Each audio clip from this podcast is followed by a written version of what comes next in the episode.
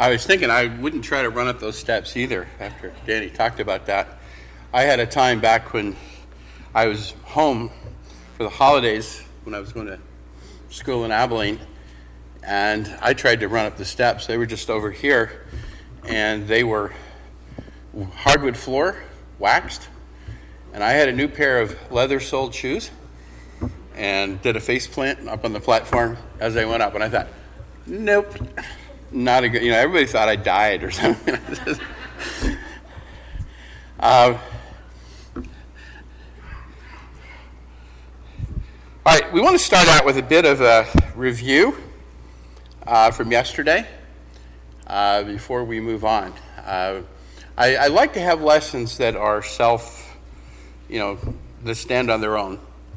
But yet, sometimes you want to try to link some ideas together, which we're going to do uh, uh, tonight. Uh, we introduced the book of Galatians last night, and that was a fairly uh, broad, you know, we talked about it being referred to as the Magna Carta of Christian Liberty. Uh, some refer to it as uh, Martin Luther's book. You know, like Martin Luther loved Galatians, and his commentary on Galatians is a really, really interesting thing. Uh, the letter uh, to the churches of Galatia uh, was, was designed to deal with the issue, as we talked about, of Judaizing teachers. That is, uh, Jewish Christians who are telling Gentile Christians that you must be circumcised and keep the law of Moses to be Christian. Believing in Jesus is not enough. And you can imagine the problems that that would create in the church. And so, as Paul is trying to unravel these issues, uh, that one of the things that he gets into is a discussion about faith and works of the law. Now, I mentioned last night that in the book of Galatians, the word works is used 10 times. Four of those are not relevant to our discussion, but six of those, Paul uses the expression works of the law. He's talking about obedience to the law of Moses, you know, the Old Testament, and showing some very important things about that. Uh, and so there's a contrast that is made and needs to be made between obeying the law of Moses and obedience. Uh, and so he makes the, the point of, uh, you know, and I think, and I, I mentioned that uh, as you start going through New Testament books, and I meant to kind of suggest that that might be a good homework assignment for you, is to go through the various letters and look where Paul, Peter, James, John, uh, all in speaking to their audiences, lay a, a, foundwork, a groundwork for the idea of living by principle rather than law. Uh, that Christianity is not a rule based faith. We follow a faith based. And one of the things that makes that very important is that uh, if you think about living by principle, and over the, the years in talking with people, especially uh, teaching and counseling new Christians, often they will come to me, and I know they, you know, others will have this experience. They'll come and they'll say, "Well, is it right or wrong for me to do this?" And rather than give them a simple answer, try to steer them to the idea of understanding what it is that they are dealing with and to try to find the principle that they really need to be looking for. That, you know, if you go through life with this, you know, everything is right or wrong idea, and trying to look at everything that way, it becomes very, very difficult and very, very frustrating. And so, teaching people to listen to and look for the principles that we live by. For example, you know, we talk about the great commands. We just sang the song, didn't we? You shall love the Lord your God with all your heart, soul, mind, and strength. You shall love your neighbor as yourself. if you want to expand on that in terms of the Old Testament view, look at the Ten Commandments. The first four really relate to God. You shall have no other gods before me. You shall not make any graven images, not take the name of the Lord your God in vain. Remember the Sabbath to keep it holy. The fifth one, honor your father and mother. And that becomes a transition into the second command of loving your neighbor. You know, not don't kill. I mean, that's a nice thing to do to your neighbor, not to kill them. Don't steal. Don't bear false witness. Don't covet. Don't commit adultery. You know, those become some very definite don'ts, don't they? But if you look at the way Paul puts it in Romans, he says, well, look at it another way. Love does no wrong to a neighbor. Well, there are a lot of wrongs I could do to my neighbor that aren't on that list of the last five commandments, aren't there? But if I'm looking to live by principle to do what's right and to do good to my neighbor, then that opens a whole new set of doors for me. Sometimes these people will say back to me, as I'm trying to teach them the idea of living by principle, and I don't complicate it by saying that. That's what I'm doing, but I don't say, oh, you need to live by principle, you know. But just to, to try to help them shape and start making good decisions, uh, sound decisions for their life. They say, it would be so much easier if God would just give us a list of what we should and shouldn't do. And you may have said that at some point. I think I did. Because it seems awful complicated to have to decide all these things that are part of our lives. But is it really? Now, last night, I asked you to remember a number. And that number was? 613. Now, I had somebody come up to me afterward, Richard Stoughton, and Richard had picked it up right away. And I know Graham was on the internet. and he Googled it. And he came up tonight and he'd found the answer. All right. Now I want you to think about that because what that amounts to is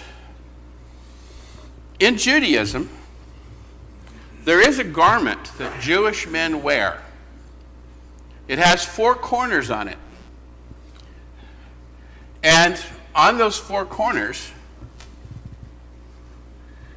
there are tassels, and that's what the picture is on the left there, of two of the tassels on that garment. And on that garment, there is a combination of 613 strings that are all wound together in the four tassels and knots. And there's a symbolism to the knots and to the strings, and there are blue strings in there. We'll read a passage in just a minute. 613. One of the things that's interesting is if you look at the Wikipedia page, it will tell you that this all has to be created with purpose. And I thought, okay, how do you do something like that without purpose? But, but the idea is that you have an intent in what you're doing. And so you're doing it with your mind very carefully as you create the tassels on this garment. Every one of the 613 represents what the, what the Jews call a mitzvah, which is a command of the Torah. And if you Google it, you will find that there are web pages that will list all 613 commands. Now, I'd like you to think about what it would be like to have a religious belief that you had to keep 613 commands. And if you start looking through those, you'll see those relate to not just morality and God and worship, but diet, sanitation.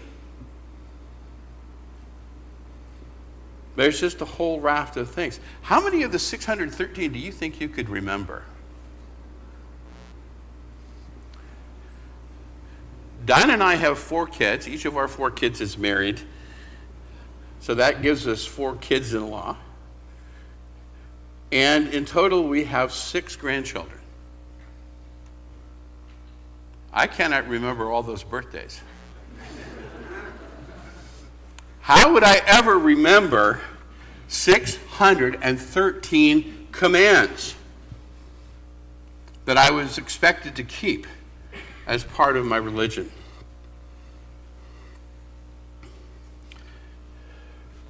Oh, now we're not, not going to cooperate and we're going to go to sleep?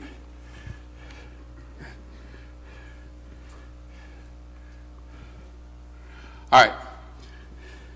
Uh, and we're going to read from Numbers in just a minute, but the origin of the tassels comes from Numbers 15. And then they're mentioned again in Deuteronomy 22, just in one verse where it says to have tassels from the four corners of your garment. And in Matthew 23, verse 5, Jesus talks about the Pharisees who like to have long tassels so that they can be seen. And you think, what does that have to do with what God intended with these? So, Numbers 15, 37 to 41. The Lord said to Moses, Speak to the Israelites and say to them, Throughout the generations to come, you are to make tassels on the corners of your garments with a blue cord on each tassel. You'll have these tassels to look at, and so you will remember all the commands of the Lord, that you may obey them and not prostitute yourselves by chasing after the lusts of your own hearts and eyes. Then you will remember to obey all my commands and will be consecrated to your God. I am the Lord your God who brought you out of Egypt to be your God. I am the Lord your God. we have a very interesting thing here. God instructed them to make the tassels and to use the tassels with the blue cord in them to remember all of the commands of the law. Did you see a 613 in there? Did you see tie knots in there? It's kind of a reminder that where there are 613 commands, that where human beings are involved, and we see this in the Jewish faith, that there's a larger body of tradition. The Jews evolved over the centuries uh, what they called a hedge around the law. The idea being that if you didn't cross the hedge, you wouldn't break the law. Jesus pointed out, though, that when the problem with that is that when you create extra traditions, that you may not be violating one part of the law, but you may be violating another. You know, so he uses the idea that, that if somebody uh, dedicates what they have to God and their parents are in need, and they say to their parents, Well, I can't help you because I've dedicated everything I have to God. And Jesus says, So because of your tradition, you break the law of God. So imagine 613 commands multiplied by how many? Somebody once suggested this years ago that I, I read this that the actual body of Jewish tradition, if you stacked up the you know, books of it, that it would go floor to ceiling. You think God should create a simple list? there is no simple list of do's and don'ts, is there? That living by law is really the hard thing for us to do. See, the problem of law is not that law fails us, but that we fail the law. I want to spend a little time with Romans for a little bit. So in Romans 7:14, Paul says, "The law is spiritual, but I am unspiritual, sold as a slave to sin." So right immediately, he sees a conflict between the nature of the law as God's revelation and the nature of himself and other human beings. And so verse 15 is one of those verses that I think we all understand, where Paul says, I don't understand what I'm doing or why I do it. You ever get that feeling? Parents, your kid, your child does something, and you go in and say, Why did you do that? I don't know. They just did it. We do things as human beings, and sometimes when we do, we're not concerned or thinking about the right and wrong. And Paul is, is really acknowledging a frustration here that the good I would do, I don't do, and what I don't want to do, I do. I think we understand what Paul is going through.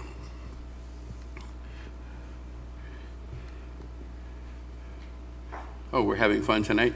Okay. So, in Romans 7, 7 to 12, Paul establishes some things. We're just going to summarize the principle or the ideas here. Number one is that the law identifies sin.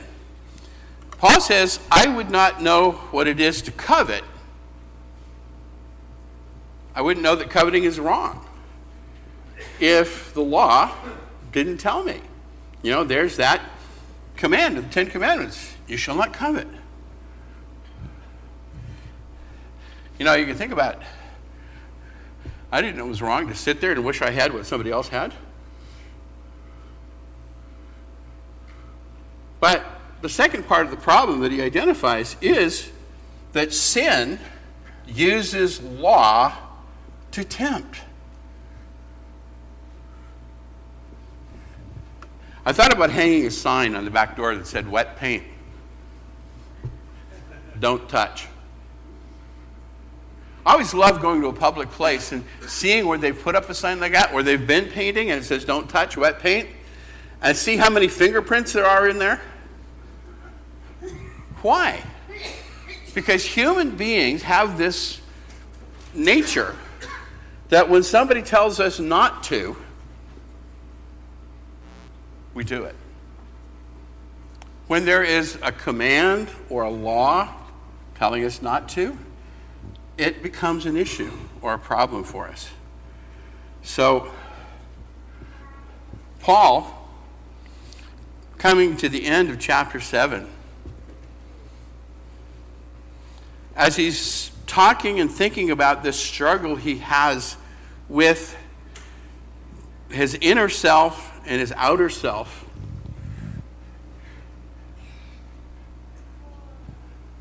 says, What a wretched man that I am. The conflict between his inner desire to live for God and the ever present reality of sin. I really appreciated Randy's confession this afternoon. I mean, many of us as guys have to acknowledge that we've had and continue to have struggle with anger and temper, don't we? I think sometimes it's because of two things. One, we have too much adrenaline, and two, we watch too much hockey.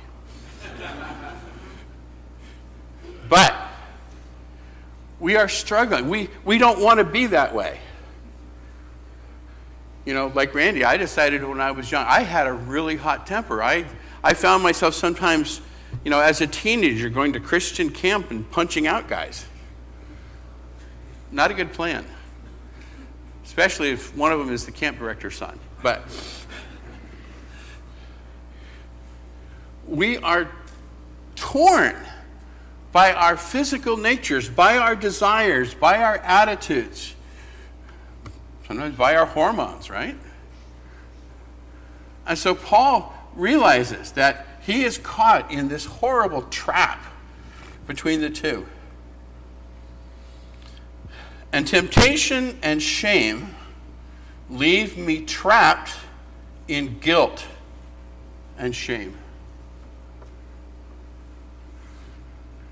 There is nothing worse than the feeling afterward that I lost it. I shouldn't have done it. I said something. Or even worse, I acted out in ways that were totally inappropriate for me. And I think most of us know that feeling of guilt and shame, of, if you might even want to call it failure after we've done something. And so Paul completes that thought What a wretched man I am. Who will deliver me from this body of death? You know, it almost sounds like he's getting suicidal, doesn't it? Like, I've got to get out of here. I'm trapped with a mind that wants to serve God and a body that's going rogue on me. So, those who know me and when I speak know that I really do not like the chapter division sometimes. And this is one of those. Because I wish we didn't suddenly have you know, this, this unnatural barrier here that says chapter 8.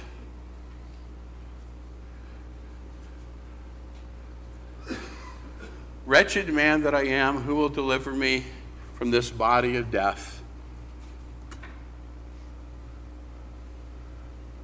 There's therefore now no condemnation for those who are in Christ Jesus.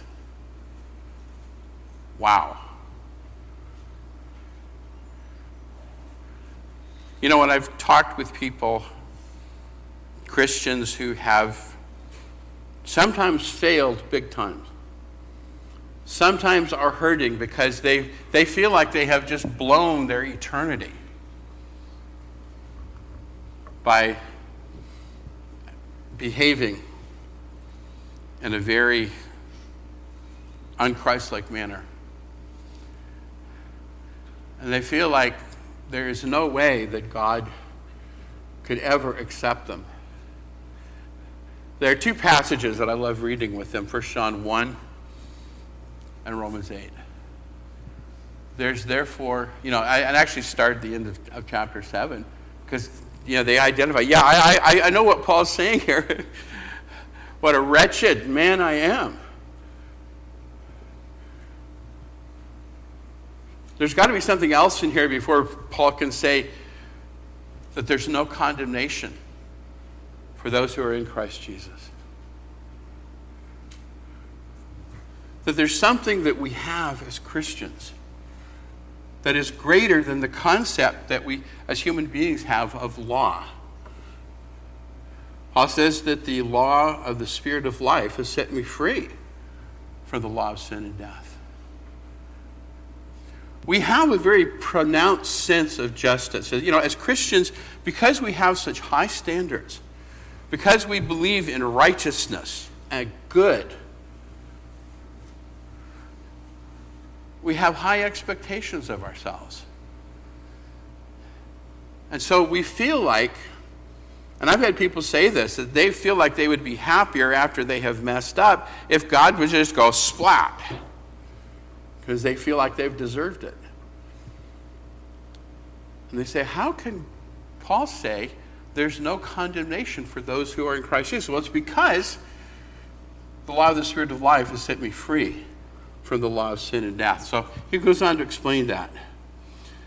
For, the, for what the law was powerless to do, because it was weakened by the flesh, God did by sending his own Son in the likeness of sinful flesh to be a sin offering. You know, we talked about the idea last night that we do not have the ability to undo what we've done. You know, we talked about that those good old days where you had a piece of paper and you had a pen, there was no whiteout. And so sometimes at the end of a stick pen, you would have an eraser. That's what they called it. It was like a little piece of sandpaper. And all you could do is erase the spot on your page created by your pen by putting a hole in it. You can't undo it. And Paul talks about the idea in Galatians, and you notice there's a lot of similarity between Romans and Galatians and even Colossians in the, in the, in the discussion. That righteousness, justification, that declaration that God gives to his people that says, You're not guilty. Not that we deserve it, not that we earn it, but that God gives it because as Paul is saying here. God did this by sending his own son. But what Jesus has done is purchased for us forgiveness, justification, eternal life. And so, Paul goes on, he condemns sin in the flesh in order that the righteous requirement of the law might be fully met in us who do not live according to the flesh, but according to the Spirit. So let's go back to Galatians and what I want to call reframing the law in terms of how it's approached in Galatians. So, to the Jews, the law was the most important aspect in their relationship with God. I mean, as you read through the Gospels, that becomes abundantly clear, doesn't it? That everything is about the law. And so when they come to Jesus to make accusation, you broke the law. Well, no, you broke our tradition. But they wouldn't admit it that way. But they're forgetting something. They're forgetting the relationship between the law of Moses and their forefather Abraham. You know, they would all admit to being Abraham's descendants, first and foremost. I mean, that's interesting how sometimes in talking with Jesus, and as things get a little too close in what he says, they say, Well, we have Abraham as our father. Okay? So it's like in Galatians, because Paul's dealing with Judaizing, Jewish Christian teachers, and trying to straighten out the mess they've created. Let's think about this. The promise to Abraham, Paul says it, the promise was made to Abraham 430 years before the law. For almost four and a third centuries, Abraham and his descendants lived in relationship with God without the law. And in fact, Abraham, who was not Israelite, not Jewish, Israel, think about it, Israel was his grandson. So Israel hasn't even been born yet. And Israel's 12 sons that become the nation of Israel, they are only the fathers. That's going to take 430 years for this to really become a nation. And how much longer after that before they start becoming known as Jews? So, the place of the law, Paul shows in Galatians, isn't quite where the Jewish teachers and the Judaizing teachers have it. The law was between the promise, 430 years later, and Christ. So, the promise is God to Abraham, through you, all nations will be blessed. The Jews seem to have had an interesting way of reading what we call the Old Testament. Expressions like all nations kind of get, you know, when you have a certain idea in your mind, when you hear something, you hear it that way. And so it almost becomes the Jews of all nations. You know, there are two wonderful prophecies in the Old Testament that are, that are almost identical that in the last days the mountain of the house of the Lord shall be established as the highest of the hills, and all nations shall flow to it. But that seems to have gotten read as the Jews of all nations. Well, Paul is saying, no, hold on there. The promise was that all nations, not just the Jews, would be blessed through the seed of Abraham.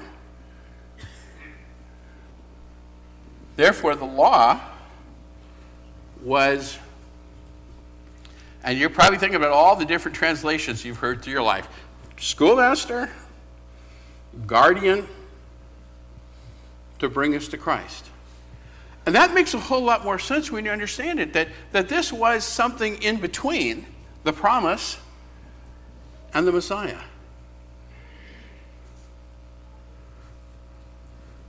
It was not permanent. You know, you think about the idea of, you know, families hiring somebody to look after their children.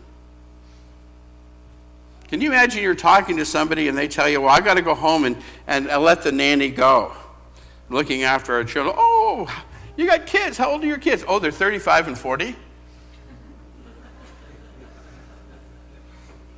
What are you doing with a nanny still looking after 35 and 40 year old kids? They're not kids, they're adults. And you know, Paul's point was that, that history that the nation, that the prophecy and promise would be fulfilled. There are some other arguments it gets into and, and ideas, but I don't want to take the time to go into those. But now that the promise is being fulfilled, he says, You're justified by faith. You're children of God by faith. It's not your biology. It's not who your parents, you know, and, and, Jewish people were very proud of their lineage, and, and many times they could recite, you know, and I think that makes sense when you look in the Bible, you know, and you see the, the genealogies that are there. They're proud of those. That was their pedigree. I don't know if you've ever had a, a purebred dog that came with a, a pedigree. Well, see, the Jews were like that because they saw that, you know, their ancestry counted. Well, Paul says, "No, you know, I had all the pedigree, but whatever gain I had, I count as loss for the surpassing worth of knowing Christ Jesus, my Lord. Doesn't matter who I am, where I come from, doesn't matter whether I'm Jew or Greek or slave or free, male, female. It's Christ. That's all that matters. And so our lives are based on grace as Christians, not rule or shame.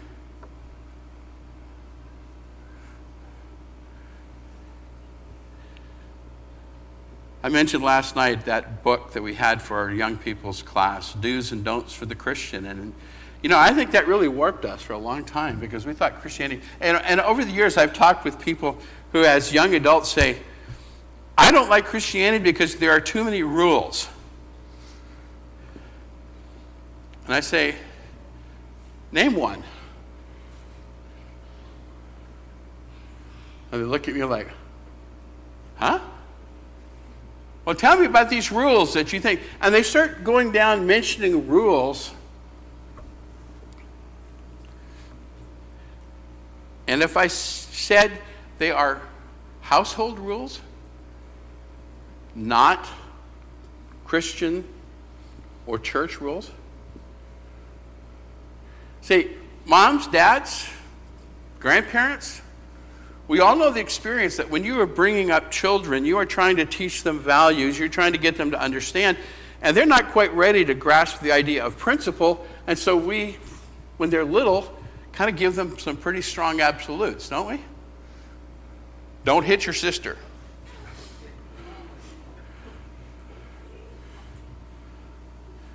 But as they get older, we begin to teach them the principles so that they can take the values that lie behind right and wrong, learn how to love other people, how to do good for them.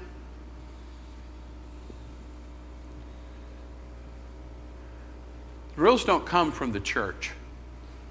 The rules have to come from the home to maintain order and try to civilize the little monster. No. I...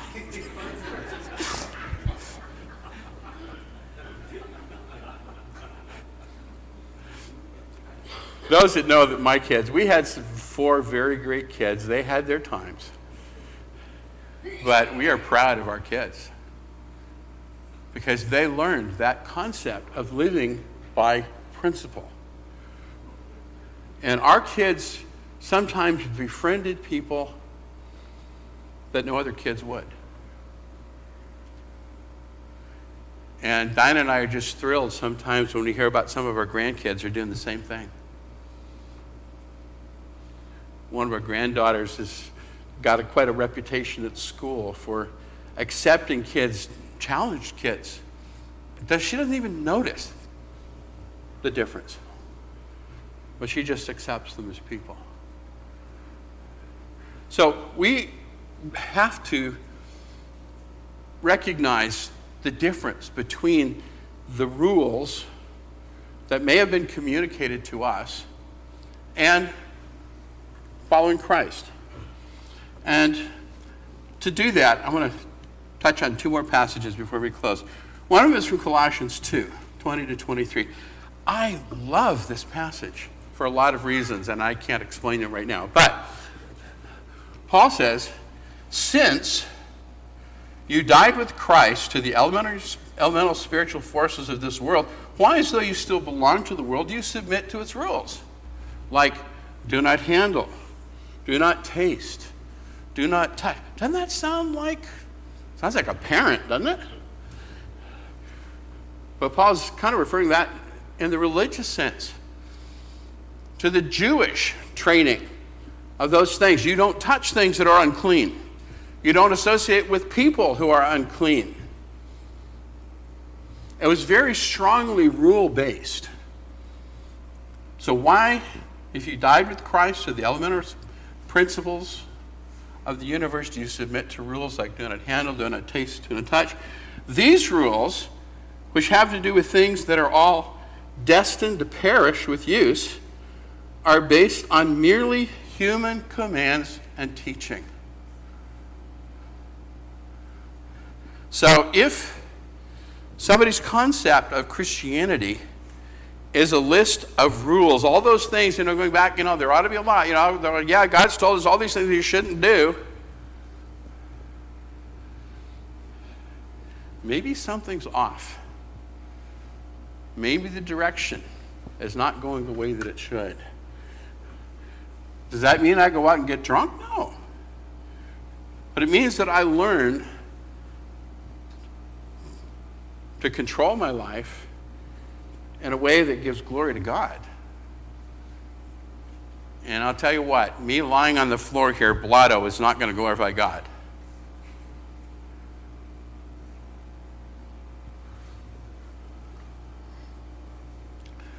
Such regulations indeed have an appearance of wisdom. With their self imposed worship, their false humility, and their harsh treatment of the body, but they lack any value in restraining sensual indulgence. And so that tells you he specifically has a religious inclination here. And you think over, this, over the centuries about all the things that have been done in the name of, quote, religion that are extreme. Practice of asceticism, the severe treatment of the body. Somehow thinking this is going to help me get control over sin? No. Not even part of it.